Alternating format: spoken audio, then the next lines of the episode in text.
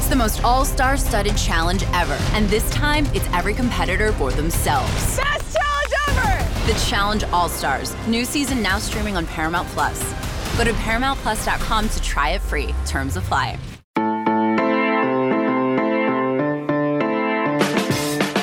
Good morning. It is Wednesday, March 23rd. You are listening to the College Football Daily. I am your host, Lance Glenn. So unless you've been living under a rock, you know the NCAA tournament is underway and the Sweet 16 is set. Duke is set to take on Texas Tech on Thursday night for a spot in the Elite Eight. And of course, the Blue Devils are led on the floor this season by star freshman Paolo Banchero. Now, believe it or not, there was once a time where the Blue Devils star and likely top five pick had college football aspirations along with college basketball ones. As a freshman quarterback, he helped O'Day High School in Washington win a state title, and on today's episode, I'm going to be joined by 24/7 Sports National Recruiting Editor Brandon Huffman as we look back at Paolo's time on the gridiron and discuss what could have been had he decided to pursue football. So, we are just going to take a quick break, and when we come back, you'll hear my conversation with Brandon on Duke's star freshman.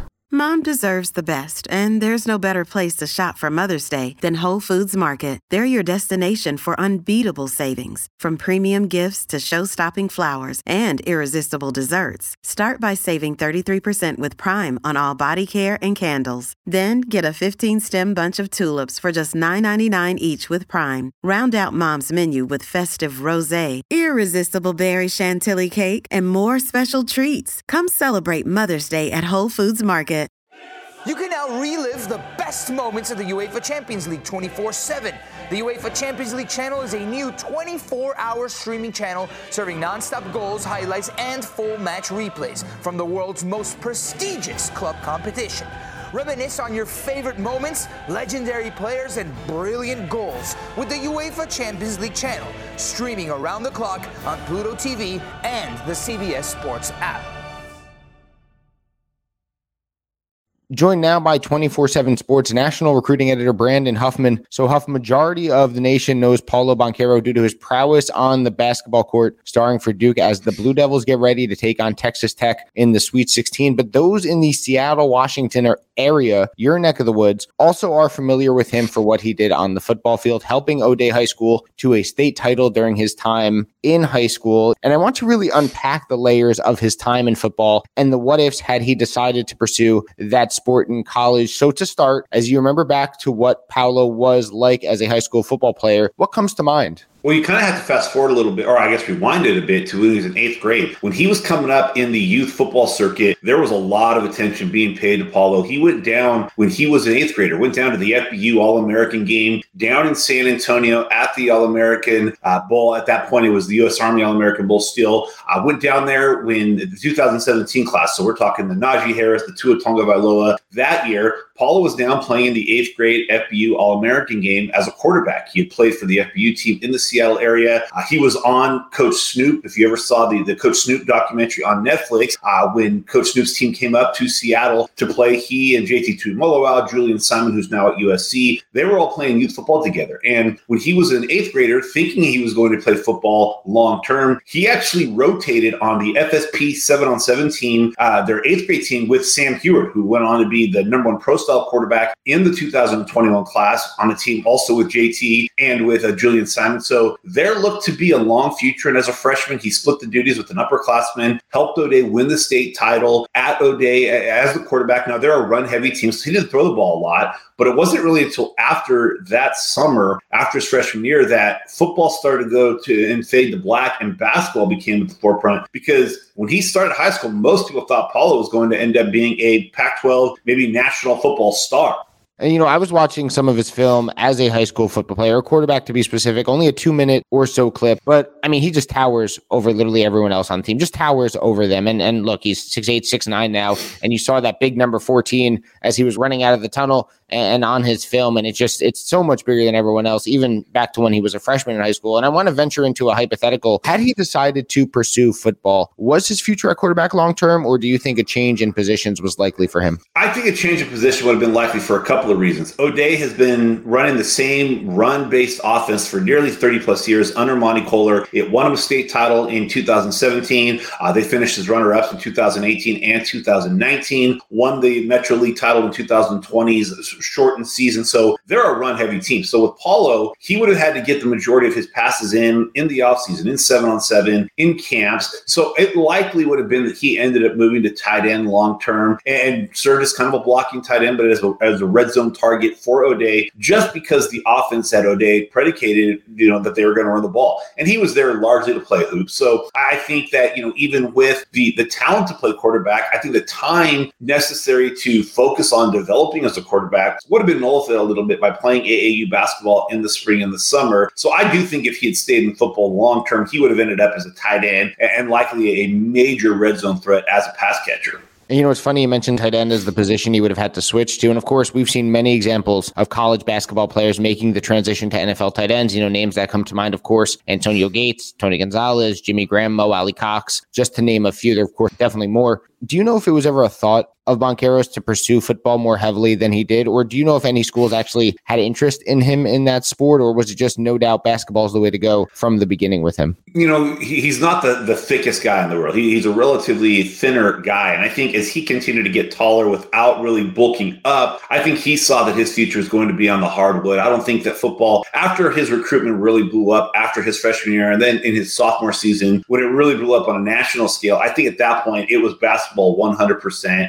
Because the discussion at that point was going to be, could he end up doing, a year of the G League? What was there going to, he was a one and done almost from his sophomore, junior year on. It was pretty well known he was going to be likely a one and done guy with all the offers that he had. So I think at that point, that was when it became, hey, this is basketball. This is a basketball player who played football. This isn't a football player playing basketball. I don't think after his sophomore year, he ever really looked back on the decision. I think once he focused just on basketball for O'Day, it became pretty clear that he was just going to focus on basketball for the rest of his career. And you can't blame him. Obviously, the opportunity to be a one and done compared to having to play 3 years in high school. You look at what 3 years in college, You look at what Jalen Suggs obviously did last year. I think Alan True mentioned that Suggs on the podcast would have been close to a four-star quarterback prospect had he decided to pursue football, had some offers as well, or at least interest. But obviously, it's tough to pass up millions of dollars as a teen compared to obviously having to play 3 years in college without the guarantee that those millions will ever even come. It seems like it's becoming more and more popular with high school athletes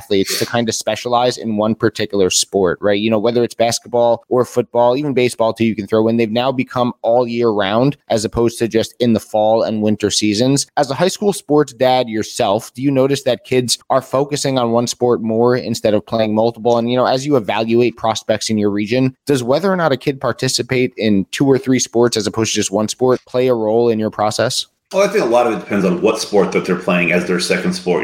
I'm a big proponent of multiple sports. My son plays football and he plays baseball. I think it's important to play multiple sports. I know that, a lot of guys will focus just on football and then they'll do travel football in the offseason. Now there's club football. That's a part of it. But, go do track, go do wrestling, go do other sports that allow you to show the athleticism, to show you, the strength and allow that to help you build your resume. I'm a big believer in multiple sports. And I do think it helps in the evaluation process. You look at some of the fastest players that have come through college football in the years past, they were track guys. They were track stars. They ran the 100, the 200. They ran on relays. A lot of the bigger linemen were wrestlers. You're seeing a lot of football/basketball players, a lot of football and baseball players. Two of the top players from the state of Washington in the 2021 class that Paolo would have been a part of, that he was friends with, were Emeka Egbuka and JT Tuimoloau. And both of those guys had multiple Power 5 sports offers for 2 sports. Emeka had more baseball offers before he started getting his football offers and ultimately decided to just focus on football at Ohio State, but he was playing baseball all the way through the summer, going into his junior year, and then played a few tournaments going into what would have been his senior year during the pandemic. JT didn't enroll at Ohio State until July because he wanted to play the basketball season his senior year at Eastside Catholic and didn't graduate until the spring like most people who graduate. Interestingly enough, it was Paolo winning the state championship in football as a freshman and then winning the state championship in basketball as a sophomore that kind of motivated JT. JT won 2 state championships in football, but he lost 3 times in the state semifinals once as the number one seed. And the big reason why before the pandemic he was planning to come back for his senior year is he was determined to win a state championship ring in basketball because, as he always said, I need to match the same rings that Paolo has. Even though they had the same total amount of rings, Paolo had one for both sports.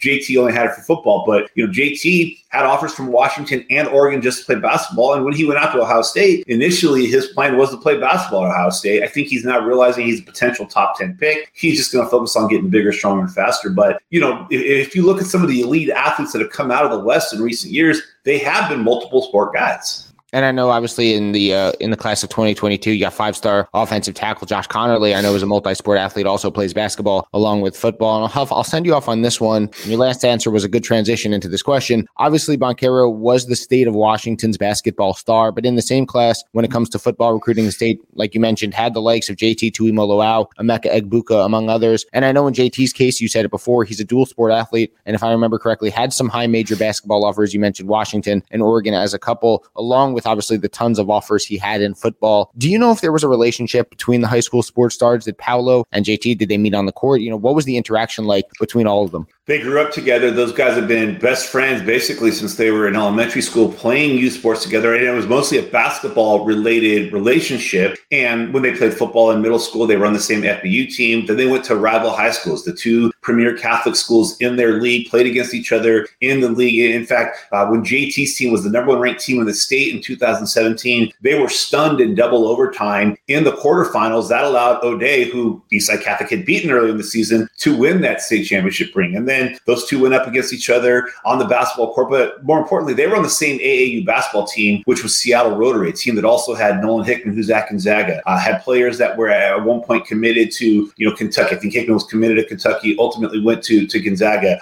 Drew Carter, who was another multi-sport athlete who played quarterback at Tigard High School in Oregon. He was the point guard or the shooting guard. He was on that basketball team, and now he's a quarterback at Colorado. So they had three guys that had, you know, potential to play either football or basketball at the next level. But JT and Paolo have been tied ever since. In fact, Duke's first loss of the season was on the road at Ohio State, and there was a picture of the two of them after the game. Paolo not smiling like he normally didn't smile for pictures. JT smiling, probably excited that Ohio State had just beaten Duke at that game in Columbus. But those two go back a long ways. They were both complimentary of each other on social media when they each committed. Both wanted to talk about representing for their hometown. Despite leaving the region, both were guys that the local school wanted to keep and didn't have a chance to keep. But both are making a big name for themselves elsewhere, and those two are very, very tight. Paolo Banchero, former high school quarterback, leading Duke into the Sweet 16 against Texas Tech on Thursday night. You can follow Brandon on Twitter at Brandon Huffman, the national recruiting editor for 24/7 Sports. Huff, thanks so much for joining me. Thanks for coming on. You bet.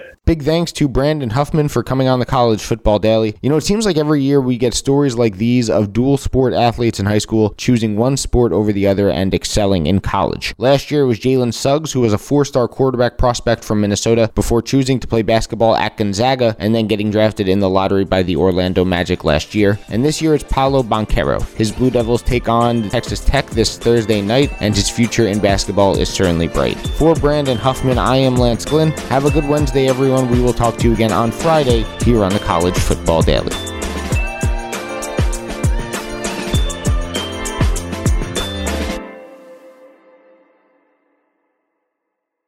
You can now relive the best moments of the UEFA Champions League 24/7.